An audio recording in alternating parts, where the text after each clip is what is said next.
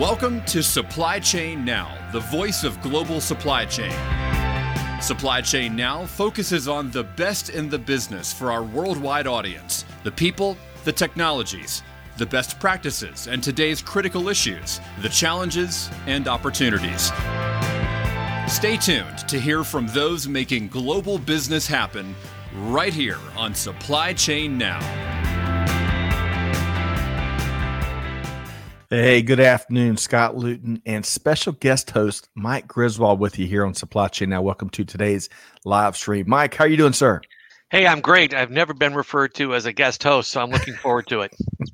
well, you know, kidding aside, uh, so as our folks and family and community knows, uh, Mike Griswold is VP analyst with Gartner, very highly respected world leader in uh, technology consulting, and then some. But he's also almost as important, one of our most popular repeat guests here at Supply Chain Now. And uh, we hear it all the time from our audience and, and community, all the questions and comments. And folks get their popcorn and Diet Cokes ready when we have Mike with us. But today is a little bit different. And Mike, we uncovered, I want to say a couple episodes ago, one of your appearances ago, that you've got a real enthusiasm and passion for the military and military history. Is that right? Uh, that's correct. It started with when we first lived in Massachusetts, going to air shows. That got me interested in kind of military aviation, and it seems to get spurred, spurned on by books. So I mm. read Stephen Ambrose's book on D-Day and got really interested in in D-Day and, and learning more about that. I read a book on the the air war in Vietnam and got really interested in that but probably the book that had the most impact on me personally was Lone Survivor. And then that got me into reading more and more about Afghanistan. And it's just it's just been, you know, if you could see my bookshelf, it is populated with all kinds of military history books, primarily in those three areas. Well, unlike my bookshelf, you actually read the books on your bookshelf. So, but Mike, really, as busy as you are, and all of all the things you're doing, of course, one of the leading voices in global supply chain, I really appreciate your time here today as we have a really special episode teed up. So, on that note, we're going to say hello to all the folks pouring in. I love some of the comments already. So, today, folks, we're going to take a, it's going to be a little bit of a departure. So, as you may or may not know, Veteran Voices is one of our podcasts here where it's part of our Give Forward programming, right? As a fellow veteran, uh, since I got out in 2002, we've tried to find a variety of ways of giving back, amplifying the issues and the challenges and the journey of our fellow veterans. And today is going to be a Veteran Voices themed live stream episode of Supply Chain Now. So, stay with us. It's going to be intriguing, it's going to be inspirational you know, in light of the tragic events kind of playing out in Afghanistan here in recent weeks, some retired U.S. military members have been taking it upon themselves to go in and help folks egress out of Afghanistan. Uh, some uh, Americans, Afghan allies, and their families, and you name it. Talk about some some treacherous missions, but noble missions. So today, we're going to hear firsthand from one of the brave leaders of the noble mission that continues. So stay tuned, intriguing, inspirational conversation. And Mike and I and the whole team is able to really honored to hear firsthand. So, Mike, thanks so much for your partnership there. You, uh, you know, this this came about really short notice, right? We we, we had an opportunity to get uh, retired Lieutenant Colonel Scott Mann and and was able to take advantage of it. But Mike, are you as as, as excited about this as I am? Yes, Scott. Uh, in fact, when when the email when your email came across, I, I literally read it like five times to make sure that I was reading it with the intent of of being able to talk around this topic today. Uh, I, I, feel incredibly honored to be able to to be just a small part of this conversation. The story is incredible. The work is incredible. The people are incredible, and I mean it's just a testament to to people seeing a challenge and wait, wading into it and and finding ways to fix it right? It's right. it's it's a case where, you know, you think about the line from Apollo 13, right? You know, failure is not an option. I mean, when when you hear these stories, that's the mindset, and it, it just I feel incredibly honored to to be able to spend some time with the, with the team today.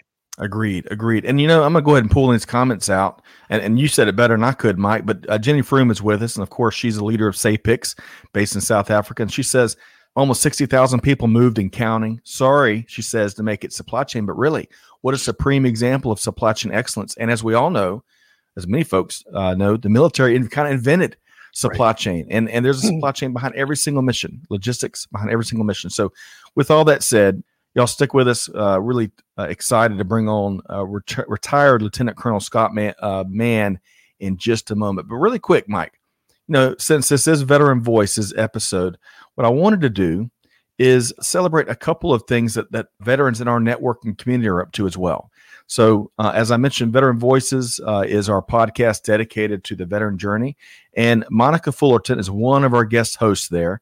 More importantly, Monica is a military spouse. She's founder and CEO of Spousely, which really serves military entrepreneurs, first responder entrepreneurs. It's like a marketplace for that whole um, global community. And she just was accepted into the Adastra. I probably said that wrong, but Adastra Ventures Get to Even Founder Bootcamp. So big high five to Monica Fullerton, all that you do, all that you do for the veteran community, and uh, from founder to founder, keep doing what you're doing. So we celebrate that with Monica. Also, Mike Griswold, Mary Kate Soliva, and she taught me her last name. She said, "Hey, my dad, my dad said, just think you're not going to saliva me anywhere. So saliva, saliva. But she just exited the army. She is a wonderful, dynamic individual. Uh, also a guest host with Veteran Voices, and she just got. Uh, she just joined the organization, the let's see here, PMI Project Management Institute. So uh, for for our listeners, you may have caught her on the um, one of our last episodes where St. Leo is the first in the country to do a four year degree program on veteran studies. So congrats to Mary Kate and Mike. I'm sure you've heard of and rubbed elbows with folks from PMI here in, in throughout your journey, huh? For sure, great organization. So congrats, Mary Kate. We look forward to we're recording sessions with Monica tomorrow and and and Mary Kate on Friday, and then finally, you know, we can't make things happen without big supporters and advocates of our veteran community. Uh, big tip of the hat to Kelly Barner with Buyers Meeting Point and who leads our Dial P for Procurement series.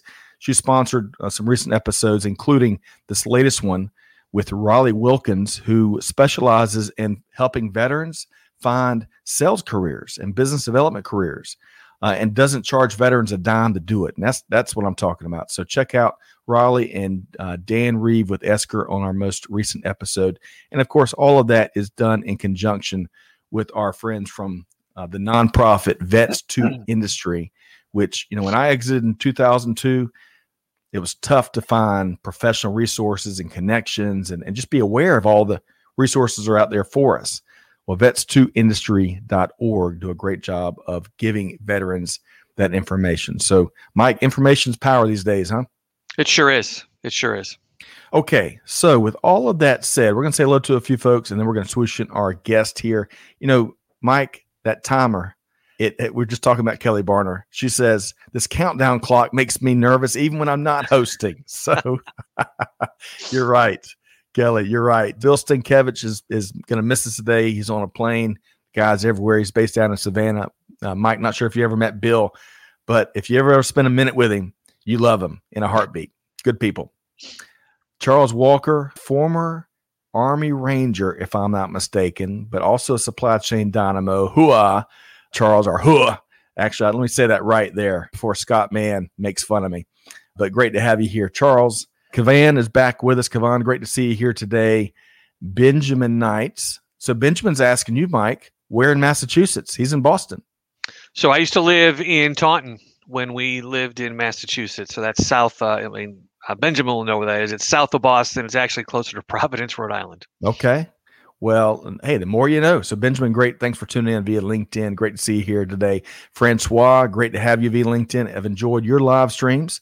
So, great to see you. Jenny, as always, a pleasure, especially you coming off a busy week. So Sushil is tuned in via LinkedIn. Peter Bolay all night and all day is with us here, tuned in from Canada on LinkedIn. Great to see you there, Peter. And welcome everybody. I know we can't get to everyone, but y'all you're in for a treat and a real story that you won't forget anytime soon. So, on that note, Mike, are you ready for the uh, for me to introduce the guest? Please, yes. All right, so let's do that. So, our special guest here today, again, is retired Lieutenant Colonel Scott Mann, president of Rooftop Leadership, and co founder of his own nonprofit, 501c3, uh, entitled Hero's Journey. He's a former Army Green Beret, so don't mess with him. Uh, multiple combat tours in Afghanistan and Iraq. Uh, he's appeared in a variety of major media and news outlets, as I mentioned earlier. He's been really busy here lately, as as uh, thankfully a lot of folks want to hear his experiences and his team's uh, story. And in a really neat project, uh, Scott Mann is bringing his award-winning play, "Last Out: Elegy of a Green Beret," to life as a major film. It's set for release in the months ahead. So, most recently, what we're going to talk about here today, Mike and I is going to learn. Uh, Mike and I are going to learn firsthand He's been leading these noble missions, again, helping to get Afghan families out of Afghanistan. In my book, that's I know this the word hero is thrown out all over the place these days, and and hey, with good reason. But this is a real hero, and we're going to learn it firsthand here today. Let's welcome a retired Lieutenant Colonel Scott Mann. Hey, everybody. Good after or good afternoon. Great to see you. Thanks so much for spending some time with us. You too, Scott, Mike. Good to see you. Thanks for having me. All right. So I, I got to, before we get started in the serious stuff, really quick, you mentioned pre show that you're a product of the Arkansas Arkansas school system. So did you grow yeah. up in Arkansas?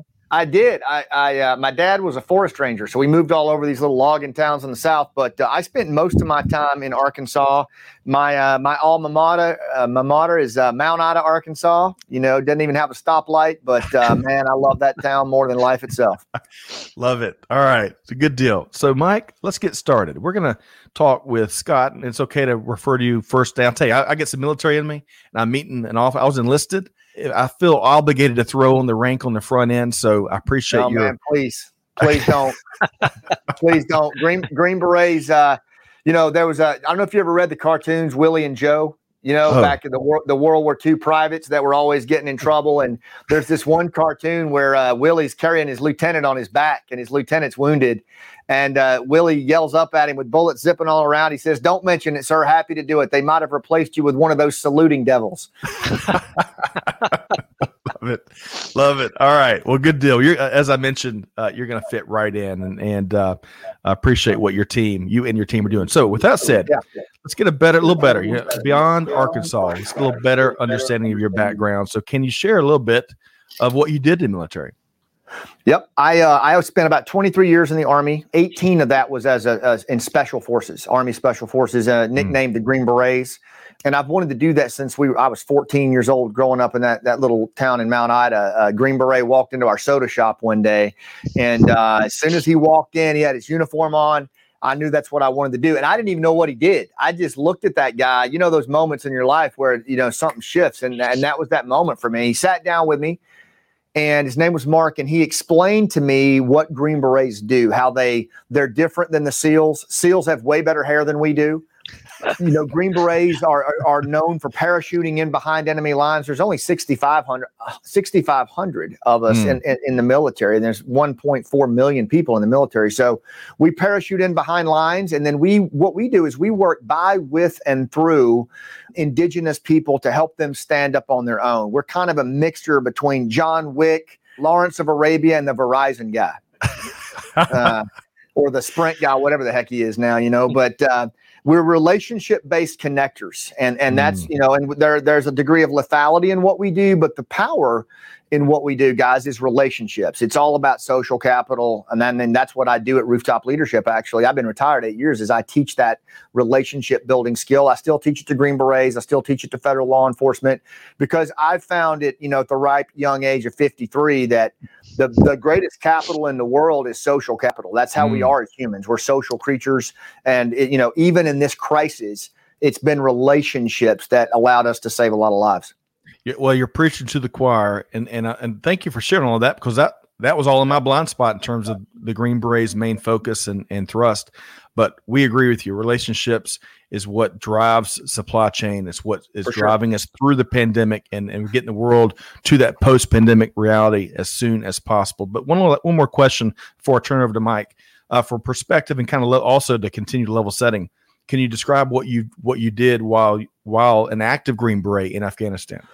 Uh, absolutely. What mostly what we did was we we build networks, right? So uh, we mobilize local people to stand up on their own and fight back from the bottom up. So mm. we work with partner forces like the Afghan Commandos, the Afghan Special Forces. We started all those organizations. We trained them, and then we take them into combat as advisors. We fight right alongside them.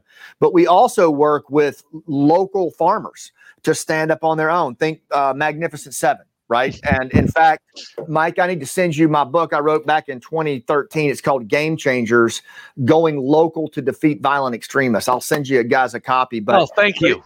But it's what we did. I mean, we work locally. We wear indigenous garb. We grow our beards out. We speak the language, and and that's really our strength in any of these rough places where terrorist safe havens are set up, we can go in there. We stay. We don't. We don't go in and out with short strike missions. We can do that, but our real specialty is to get surrounded on purpose and stay in these places, build relationships, and then go in with twelve and come out with twelve thousand. Wow. So when you think about now, you fast forward to where we are now, where the airport was completely surrounded. So if you think about that as a supply chain issue, right? The, the, the the problem was the bottleneck at the delivery end of the supply chain, right? And it and it actually was not necessarily the Taliban checkpoints. That was some of it. It yep. was actually the perimeter around the airfield controlled by the U.S. And I can get into that if you want. But yeah, that, yeah, that's where if we ended could, up having to solve the problem. So as you, I bet you've been told before, you're already setting our community on fire with what you've shared already. So let me share a couple comments, and then Mike's going to lead us into what you're getting to now. But I got to share. Jenny completely agrees. Community is everything. Uh, Barb Sexy, great to see you, Barb, via uh, Omnia Partners. She agrees with the definition of a true hero. So thank you for being here with us, Barb. Uh, AA in Wichita, Kansas, old Mohib, who is a social a supply chain professor, says social capital, words of the day. I agree with you there. Charles Walker, greatest capital is social capital. He loves that. So great, great to see everybody. All right, so Mike, uh, and keep the comments coming, folks. There's a lot more to come here with uh, retired Lieutenant Colonel Scott Mann. Mike, where are we going next? So I think so, Scott. Again, it, it's a real honor and privilege to be able to spend some time with you today, and, and I definitely look forward to the book. That would be fantastic. You bet. Uh, really, kind of two questions that you can, you know, kind of take anywhere you want. I think you were leading into it, which is, as you're watching things unfold, kind of what what was the kind of the why moment for you in terms of the things that you wanted to do and felt we needed to do. And then I think where you were starting to go, which from a supply chain perspective, I think is fascinating. And to the degree that you can share, maybe just talk us through the how. Yeah, happy to do it. Might even get on the whiteboard and draw it out for you. Uh, oh. Love but, it. Uh, but what I, what I will start with is like let's just work macro to micro. So you know when Afghanistan started to fall, you know we were in this thing for 20 years, right? And everybody's got different opinions about it. What I will tell you is a Green Beret, right? I, I look at the problem set through the lens of capacity. So if the goal is to keep global terrorism at bay, which is about the best you can do in this day and age, right? Global terrorism is fueled by particularly Islamist not Islamic, Islamist violent mm. extremism. It is extremely persistent, right? So the best you can do is keep it at bay. At least that's been my experience. Mm. Then unfettered safe haven is the is the worst thing you can have. Right? We learned that on 9/11. If you give a, a global organization unfettered safe haven where they can rest, plan, project, that's a problem. So what we wanted to do in Afghanistan was to was to help them build both a formal and informal civil society that could be an antibody at a local level to violent extremism so that they couldn't power project. And the problem is that country's been at war for 50 years. So every mechanism they have for conflict resolution, security, food security, food provision, all the things we take for granted in our contract transactional society and their status clan society it's completely broken mm. and it's broken to the point of they rely on external actors to close the their their supply chain well guess who closes it hmm. the local insurgent right. unless you can provide them with new patterns mm. it took 20 years i mean they didn't even have an army they didn't have a police force they were in an ethnic civil war that had devastated them so we spent 20 years just trying to cobble together you know, an organization of military and, and police that could shoot in the same direction. So at a macro level, when we got to the 20 year mark and everybody was screaming, get out, we're not nation building, That's not the point. You're building capacity mm. to be an antibody to extremism. And we bailed on it and we bailed on it fast. It mm. collapsed and we found ourselves looking at um, a timeline that was untenable. And that's what got us to where we are right now. And it was heartbreaking for those of us. My son was three, you know, when the towers fell. And now he's an infantry lieutenant, probably mm. going to go over there and fight the war I didn't finish. And that's a hard thing to stomach as a father. Wow. Well, Mike, I th- that is a very powerful why. And I really appreciate the context behind, you know, kind of the, the science behind you know how the military got involved and, and the purpose of, of, what we're over there to, to, do and i'll tell you it, it it also really sticks out. It seems like service is generational and it's passed that, that baton has passed. So i really appreciate you know your son uh, fulfilling some of the legacy you're putting out there wearing uniform and, sure. and serving the country. And for that matter so it's bigger than that as we all know. It's it's furthering the cause of freedom and it's uh, empowering others to to push back against tyranny as well. So i thank you. I can't tell you mu- enough what how grateful we all are here. So, as Mike was asking, so beyond your why, because that's uh-huh. crystal uh-huh. clear at this point. Yeah. Can you talk a little bit more about uh, the noble mission itself? What you know going in how, here recently? Yeah. Let's let's pull it. You want to pull it apart? Yeah, please. Sure. Let's pull it apart because I think I think what you all you know you all if my goodness work in functional supply chains you're going to see the universal singular of this in a second because that's exactly what we were facing, right? And and so for Green Berets, first of all, let me let me clarify, we were not in country. And now that you've heard how we operate, it probably makes sense to you that we didn't need to be. Right. We had 20 years of pre-existing relationships with Afghan commandos, Afghan special forces, Afghan interpreters who fought and bled with us. And I'm sitting here right now because of several of them and what they did to save my butt. Mm. Right. And so when we looked at them getting rolled up, and their their visas not being honored when they had been targeted and we promised we would bring them home we weren't good with that right? We we in particular there was one commando uh, named Nizam who I I brought him in in 2010, this young kid, and took him all the way through. Went to combat with him, and we maintained friendship throughout the years. And he was in severe duress. His SIV visa was not being approved, and Kabul was falling. He was living in his uh, uncle's apartment with his family. He was not from Kabul. He was Uzbek which meant his ethnicity is different than the Taliban. So how's he going to move through the city right. Mm. to any kind of safety? And so he kept calling me. He's like, "Sir, what am I?" He goes, he, and he said to me, and I'll never forget it. He said, "My brothers are gone," and he was talking about us. Mm. And he said, "I'm not afraid to die. I'm just afraid to die alone." Mm. And that hit me like right between the running lights. And and I and I got on the phone with uh, with a couple of my active duty SF buddies who had fought with him too, and I was like, we can't we can't do this. This can't happen. And so I was like, who else do we know? Who else knows Nizam? Who else can make stuff happen? We got two other people. We got ABC reporter James Meek who broke the ABC story, and he's known Nizam for years. I called him and I said, You're going to have to come in off the record and you're going to have to shake some trees. And he's like, I'm in, let's do it. And then I called Congressman Mike Waltz, former Green Beret, and I said, I pulled your butt out of Helmand province. I'm calling in a favor. And he said, Okay, I'm giving you my senior staffer, Kelsey. And that was our team. And we went to work. And what we had to solve for, going to the whiteboard, but what we had to solve for was we had Nizam over here, right? Can you guys see that? Yes. Nizam. So he's got to move through the city of Kabul in all these complex street uh, uh, places over to the airfield, right? Over here. This is the airfield. And the problem is around the airfield, you have all these checkpoints along the way. And then you've got a Taliban perimeter all the way around.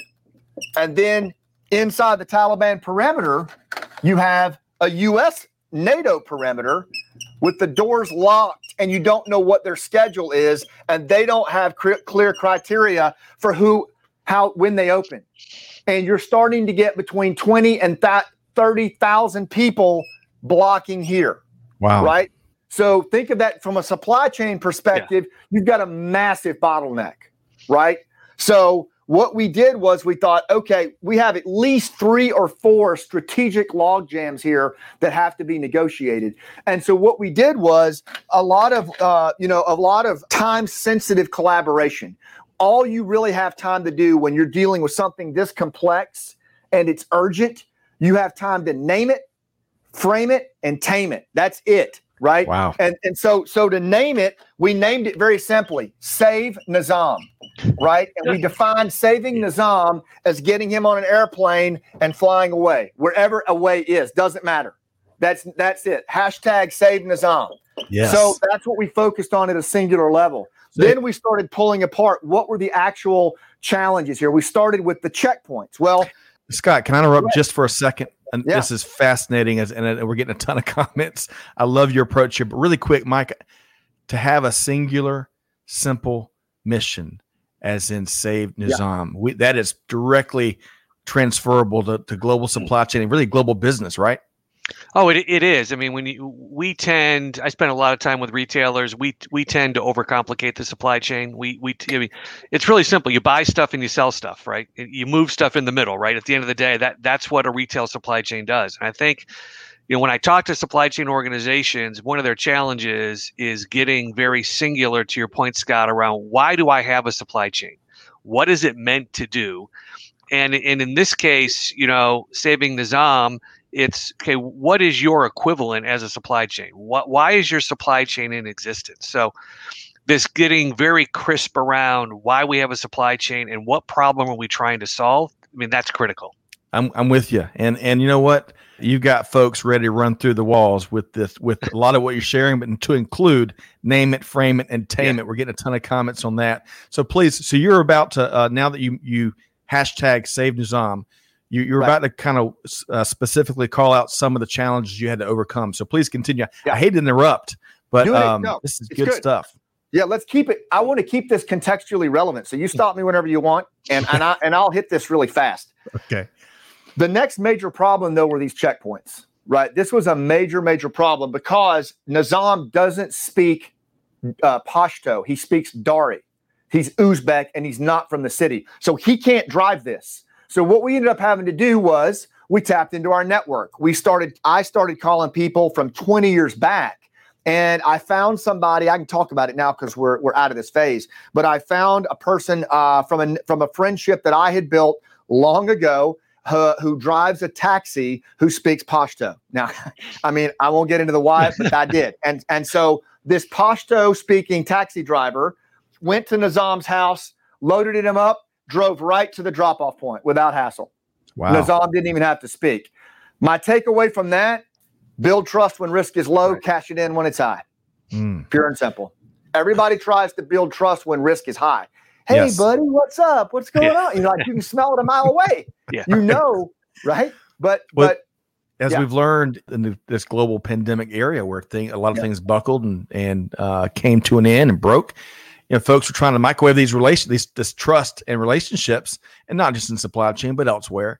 And it, to your point, it just doesn't work like that. We all need, you know, blessed are the taxi drivers that that speak all the many languages that we need to get through and to to really facilitate effective communication, which clearly was was a big part of uh, saving Nizam, right?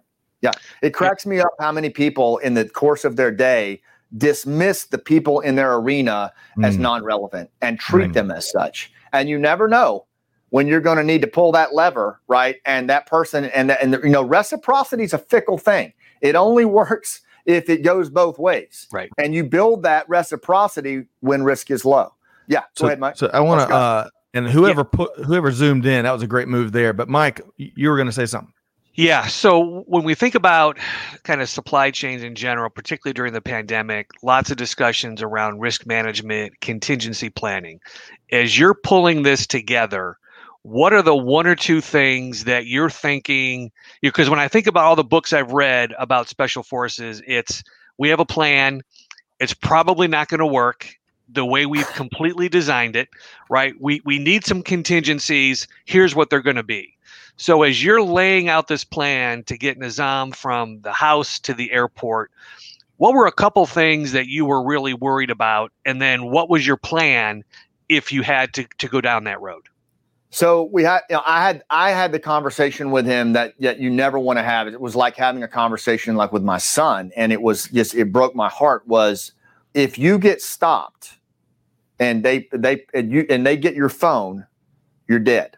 The, the, the, second they see these plus one numbers on your phone, plus they had compromised all biometric data at this point. So, you know, if if so, my guidance to him was if they get your phone you're going to have to shoot your way out of it, get to safety somehow, buy a burner phone, and come up on the net, you know, when you can. And then because your safe house is burned, you know, you're out there. And and that's what was so uh, nerve wracking for us. We were up for like 36 hours as his lifeline, you know, moving him and, and mainly to keep him because he was starting to panic and he's a warrior. But you can imagine the stress levels this kid's going through. So we stayed on the phone with him as we called ourselves his shepherd and just moved with him, you know, and he knew he wasn't alone. But th- that you're right. Normally, I like to have a lot of contingency plans. I think every supply chain function, whether you're moving uh, unconventional things into Iraq or whether you're moving things across the world, you know, contingency planning really should have two things. You should have branches and sequels, right? You have branches for what if. Right. So if Nizam gets stopped, what if? That's a branch, right? branch off. You have the decision trees. Yeah. That's right. And you have sequels yep. for what's next. So if he gets to, let's say he gets to here, what next?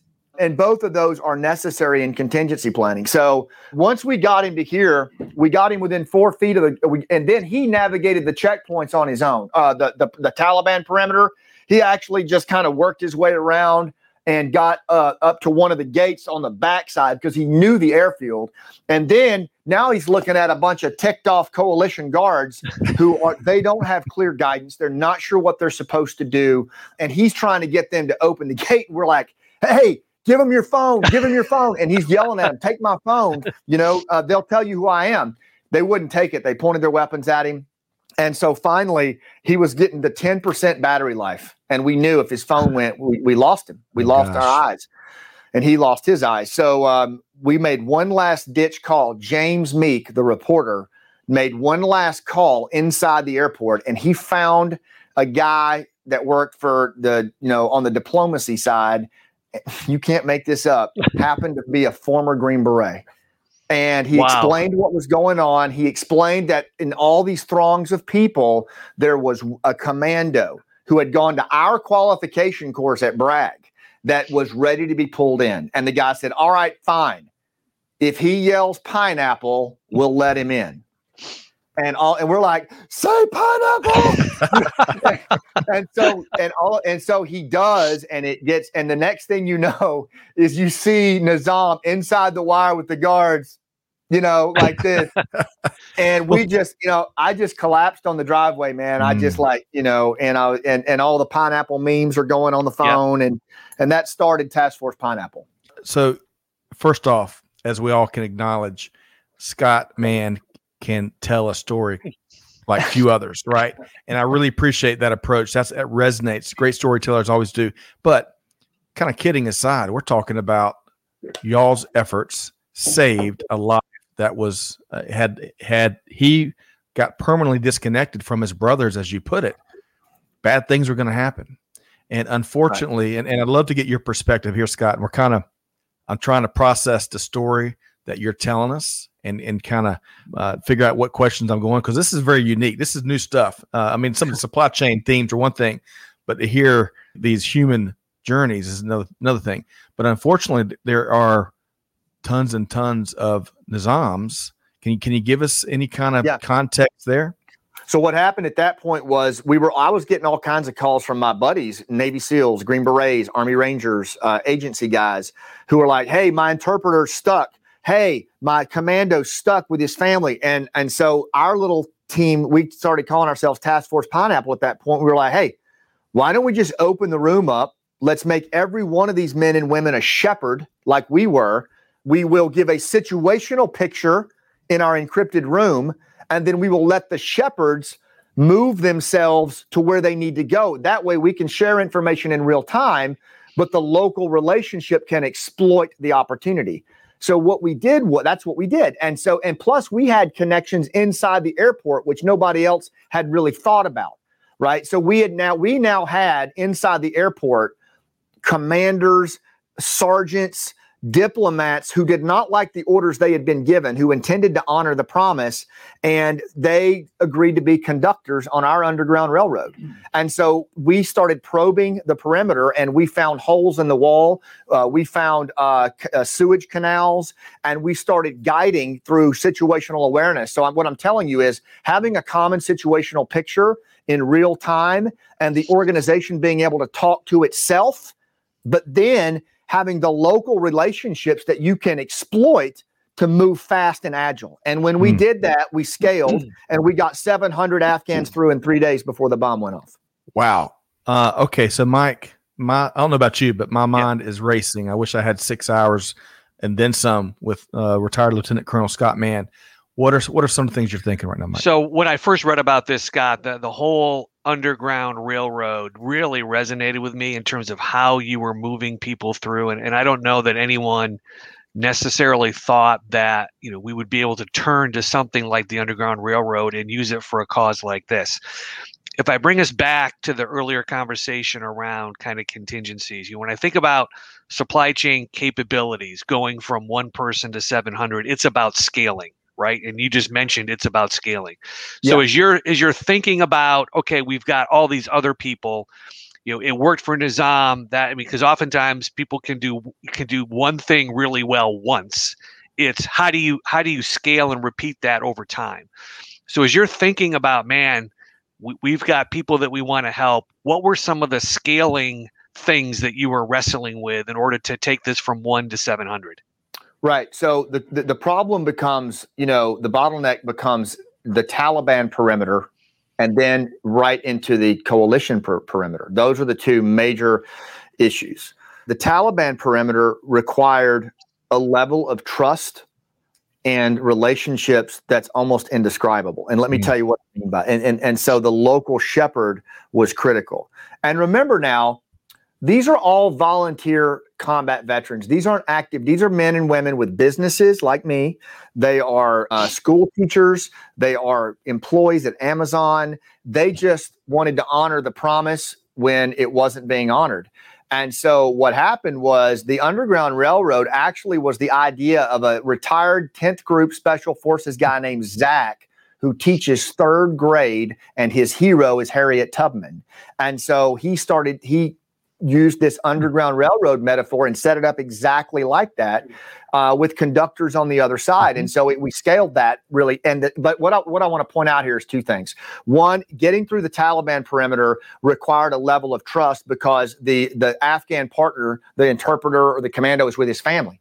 And as they go through the checkpoint, the Taliban are beating them mercilessly. Right? They're beating the children. They're beating the spouses. They sent some spouses into labor. They killed some of the kids. And so the interpreter would be on the phone or the commando, re- you know, ready to fight. And he's like, "Sir, please, can I fight him?" And he's like, "No, no, hold your ground, endure, get to freedom." Now you think about the level of trust that has to be in place between those individuals for that to occur. And so the the horrorism that those Afghans endured and their their their shepherd who was on the other line uh, is pretty indescribable. So that's one thing. When we execute in tough situations, we have to have infallible trust in the people that are executing. Like there has to be trust that is built before it ever gets bad. And then when it gets bad, we have to really believe in it, right? Mm. And let and really let it drive us through the rough times. But then when they got to the gate, that is where, in my opinion, storytelling in real time became the biggest issue. Hmm. We decided at Pineapple that we were going to do a media blitz. I had quit the media years earlier. I hate the 24 hour news cycle. I think it's the biggest joke in the world. But, you know, that'll probably get me off the news right now. But, but, but I had just stopped it because it was so partisan and I didn't like it. Yeah. But um, I went back on because I'm like, we got to tell this story and we got to tell it in real time. And James Meek wrote the ABC article in real time. And we were telling stories to the people on the inside in real time. That's narrative competence. When you use purposeful storytelling in real time to meet your goals, because the brain thinks in metaphor, mm-hmm. right? And so we were doing that and what it moved fast. For example, at one point in the canal, British soldiers had seen the story on BBC. And so you have these partners that are holding up cell phones with a pineapple on it, and the Brits recognized it from the story and they wow. pulled them in. They weren't part, we hadn't even called them, but they'd seen it on the news. Wow. So uh, as we start to wind things down, we want to protect your time. I know you're getting calls from every organization, which is again a wonderful thing. So we can get this narrative. What'd you call it? Narrative control out there.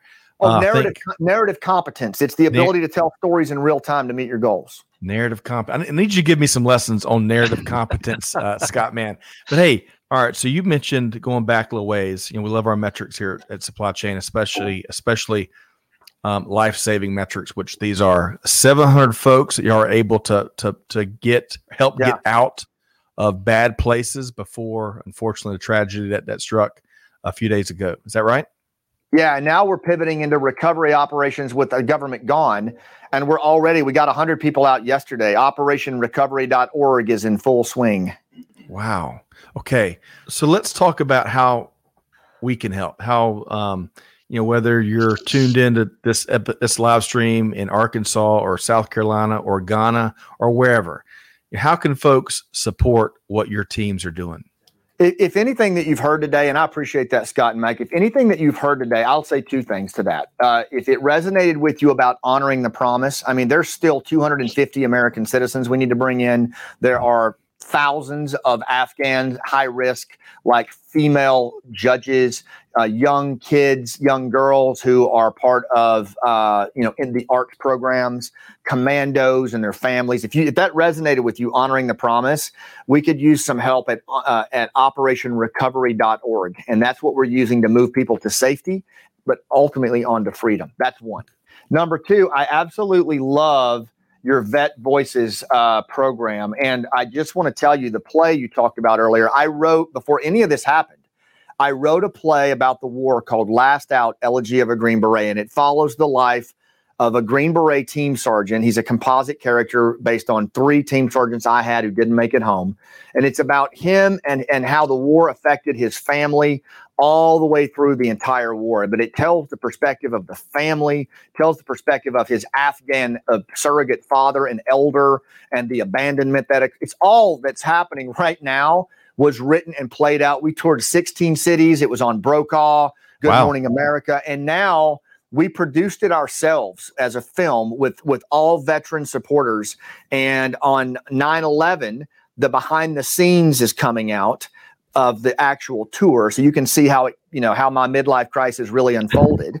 And then on veterans day it's going to be out the film is going to be out on amazon prime on google television a couple others on roku and all the proceeds are going to go to help afghan resettlement so you can see a real personal. And if you if you served in Afghanistan or you want to know more about Afghanistan, you got to watch this film because it's all combat veterans performing it. So operationrecovery.org if you want to help right now get people out. Lastoutfilm.com if you want to. Uh, you know, this is the veteran voices thing. I can't think of a better way to tie in with that and you can sign up to watch the documentary and the film right there. It's really powerful. And all the proceeds help our Afghan brothers and sisters come home. I cannot, you know, I know we've said it quite a bit, but on behalf of folks listening, of our team, of veterans out there that that have depended on these brave, courageous, highly capable and professional Afghan allies, we're immensely grateful for what you and your teams are doing and continue to do. So, folks, we've dropped those URLs in the comments, both lastoutfilm.com and uh, operationrecovery.org. Please support. And I'll tell you, uh, Scott, I bet beyond this noble mission that, that you and, and, others are leading and driving and facilitating and, and saving lives, I bet you're going to have a lot of organizations that want you to come in and talk to them and, and not only talk leadership tactics and, and experiences and successes, but inspire folks to do things differently and just get stuff done. Yeah, there's tons of noise, there's tons of challenge and speed bumps and serious problems and non not so serious problems. But at the end of the day, those got to be become nothing burgers so that you can get a GSD, get stuff done, and that's exactly what you and your team are doing. So that, very that, grateful. I appreciate that. I appreciate that, Scott. And it's it's very striking to me that that's what this group does. Is everybody could have just gotten ticked off. You know, the veterans could have just got mad like everybody else did, but instead they got to work. And I would encourage all of us to step back, regardless of our political affiliation, regardless of mask or no mask, you know, shake off that trance like state of anger and fear and look at the resolve that's playing out right now. And let's get our national narrative back. Let's get our myth back of who we really are. I mean, these veterans are showing us what right looks like. And I hope that we'll all get in line with it because we need it. I'm with you. And and that that's also that being able to cut through the noise and cut through the vitriol and again to get stuff done.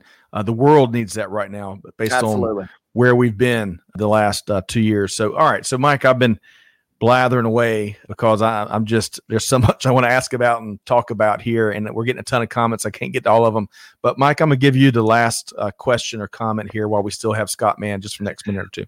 Yeah, I think Scott again. Thank you for spending time with us. Thanks for sharing your story. I I think it's a great illustration. We, we at, at Gartner you know, we do a lot of work in encouraging, you know, the hiring of veterans. And I think Scott, you know, your story is a great example of how to translate what you've learned in the military, the experiences you've had, how do you translate them, you know, into other scenarios and other situations and how you do that really well. And I think everyone you know if you if you aren't doing it now i think everyone needs to really open their eyes to the value that veterans have when they come back home into our businesses.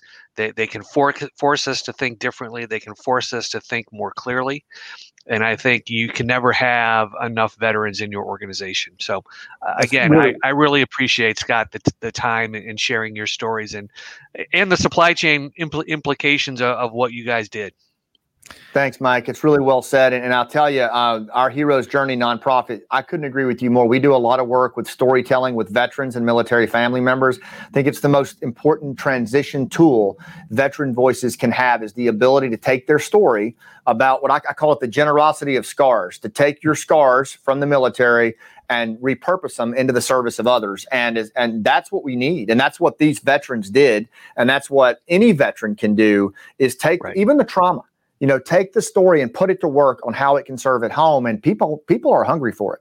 Agree. agreed agreed. Mike love what you just said there because organizations we can't have enough veterans and all that they bring to the table so i really appreciate you sharing that.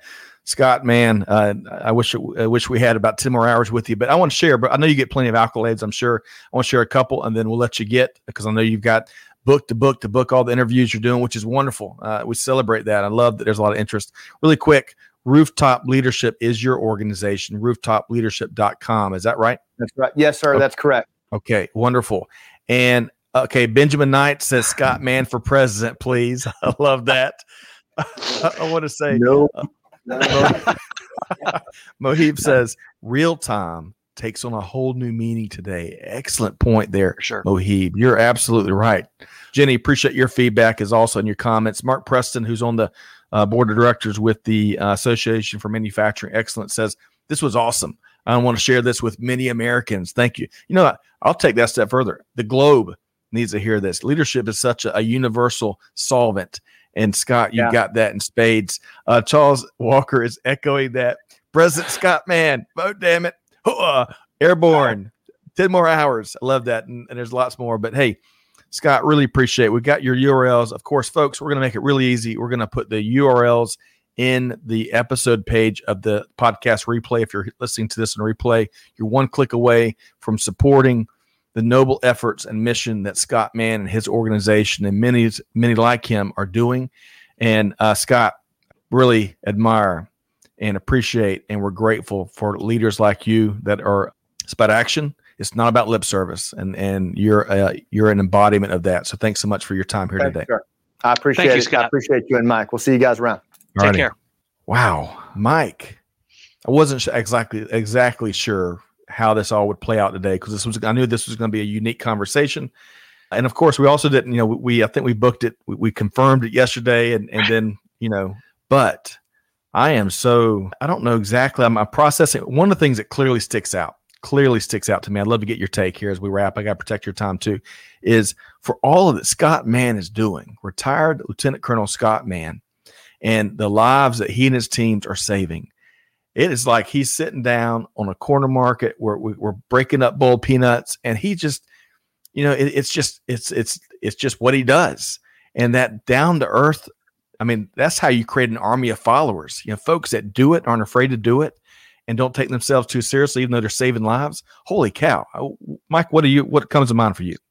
Yeah, I, I think the the sentiments by by everyone on the on the show today. I mean, I think just spending 40 minutes with Scott. I mean, there he, if he asked you to do anything, you would do it, right? I mean, his his ability to to boil the problem down to say this is what we're going to do and this is how we're going to do it the, those are those are traits in leaders and, and i think certainly going through programs any of those special forces programs those leadership skills get enhanced but you also have to have something to start with and you know, I think he's he's a natural leader. He's a natural storyteller. I can't think of a better. You know, I think not not to not to bring you know faith into this but i think certain people are at certain places at the right time and i think he was certainly at the right place at the right time. Mm, well said. As always mike you're always you and greg both always put things much more effectively than i can but you're you're absolutely right. We were talking about dwight d. Eisenhower pre-show right. and goodness gracious some of the some of the decisions he had to, to make and just embrace what what was to happen. So, uh, folks, again, comments if, if if what Scott Mann and his team are doing resonates, please check out their organizations. We've got we've already dropped all the links there. Mike, I got to ask you. You know, I appreciate the hour you've, you've invested with us here as we've uncovered my uh, Scott Mann story. But what is the latest with Gartner? What's what's next in Gartner world? Sure. So you know, as with uh, a lot of organizations, you know, we've moved our in-person conferences um, to virtual. So we have uh, in a couple of weeks our European event is virtual. Uh, in October, we have our North American event is virtual as well. Um, same content, you know, same you know, great uh, sessions for people to to listen into and we will be kicking off probably hard to believe it's September already, Scott, but probably the end of this month, beginning of next month, we'll start planning for 2022. And everyone is keeping their fingers crossed that we can be in person in June for our events. But the events, um, you know, again, it it feels kind of hard talking about that after listening to Scott for for 45 minutes. But um, you know, we've got some good content, you know, talking about resiliency and the role the supply chain plays in resiliency and agility and and and the environment. So yep. some really interesting topics we have teed up for our events. Always the best. And Mike Griswold, one of a kind, again, one of our most favored repeat guests that we have the uh, distinguished honor of having each month and, and sharing your expertise. So I really appreciate that. We had a double dip today. Uh, we went to Baskin oh, Robbins and got one of every flavor uh, with you, with uh, you and Scott Mann. Frankly, Scott Mann, uh, the comments continue to come in. Uh, and I'm not sure if our guests can hear us in the green room. I'd love to get a snapshot of the whiteboard that you just walked us ah. through, Scott, in case you got to yeah. depart. But hey, as Kelly says, how are we supposed to go back to work after that? Yes. Amazing. Old Clay, who's part of the production team, big thanks to Clay and Amanda and Jada and Allie. He says, live stream Hall of Fame. I'm with you. I uh, agree. Second that. he says, whole new level. Mike and Scott. Now, don't get me in trouble, uh, but I agree. Mike Griswold always brings it. Azalea says, use your scars. Use your scars. Charles Heater always bringing the heat. You see the importance of leaders and individual contributors clearly at play here. One last thing before we wrap, folks. One of the things that Scott Mann spoke to was the vast importance of a taxi driver that knew how to communicate and speak different languages. And as Scott mentioned, how many times do all, all of us are guilty of walking past people that we take for granted for the role they play, whether it's global supply chain or society? And bless these folks because when you need them, they're there and they make it happen. And sometimes they'll save lives. So God bless our all the uh, Scott Mann and all the Scott Manns out there that are helping to make things right, helping get folks where they need to be out of bad places. Uh, the Supply Chain Now team's honored to, to, host this conversation.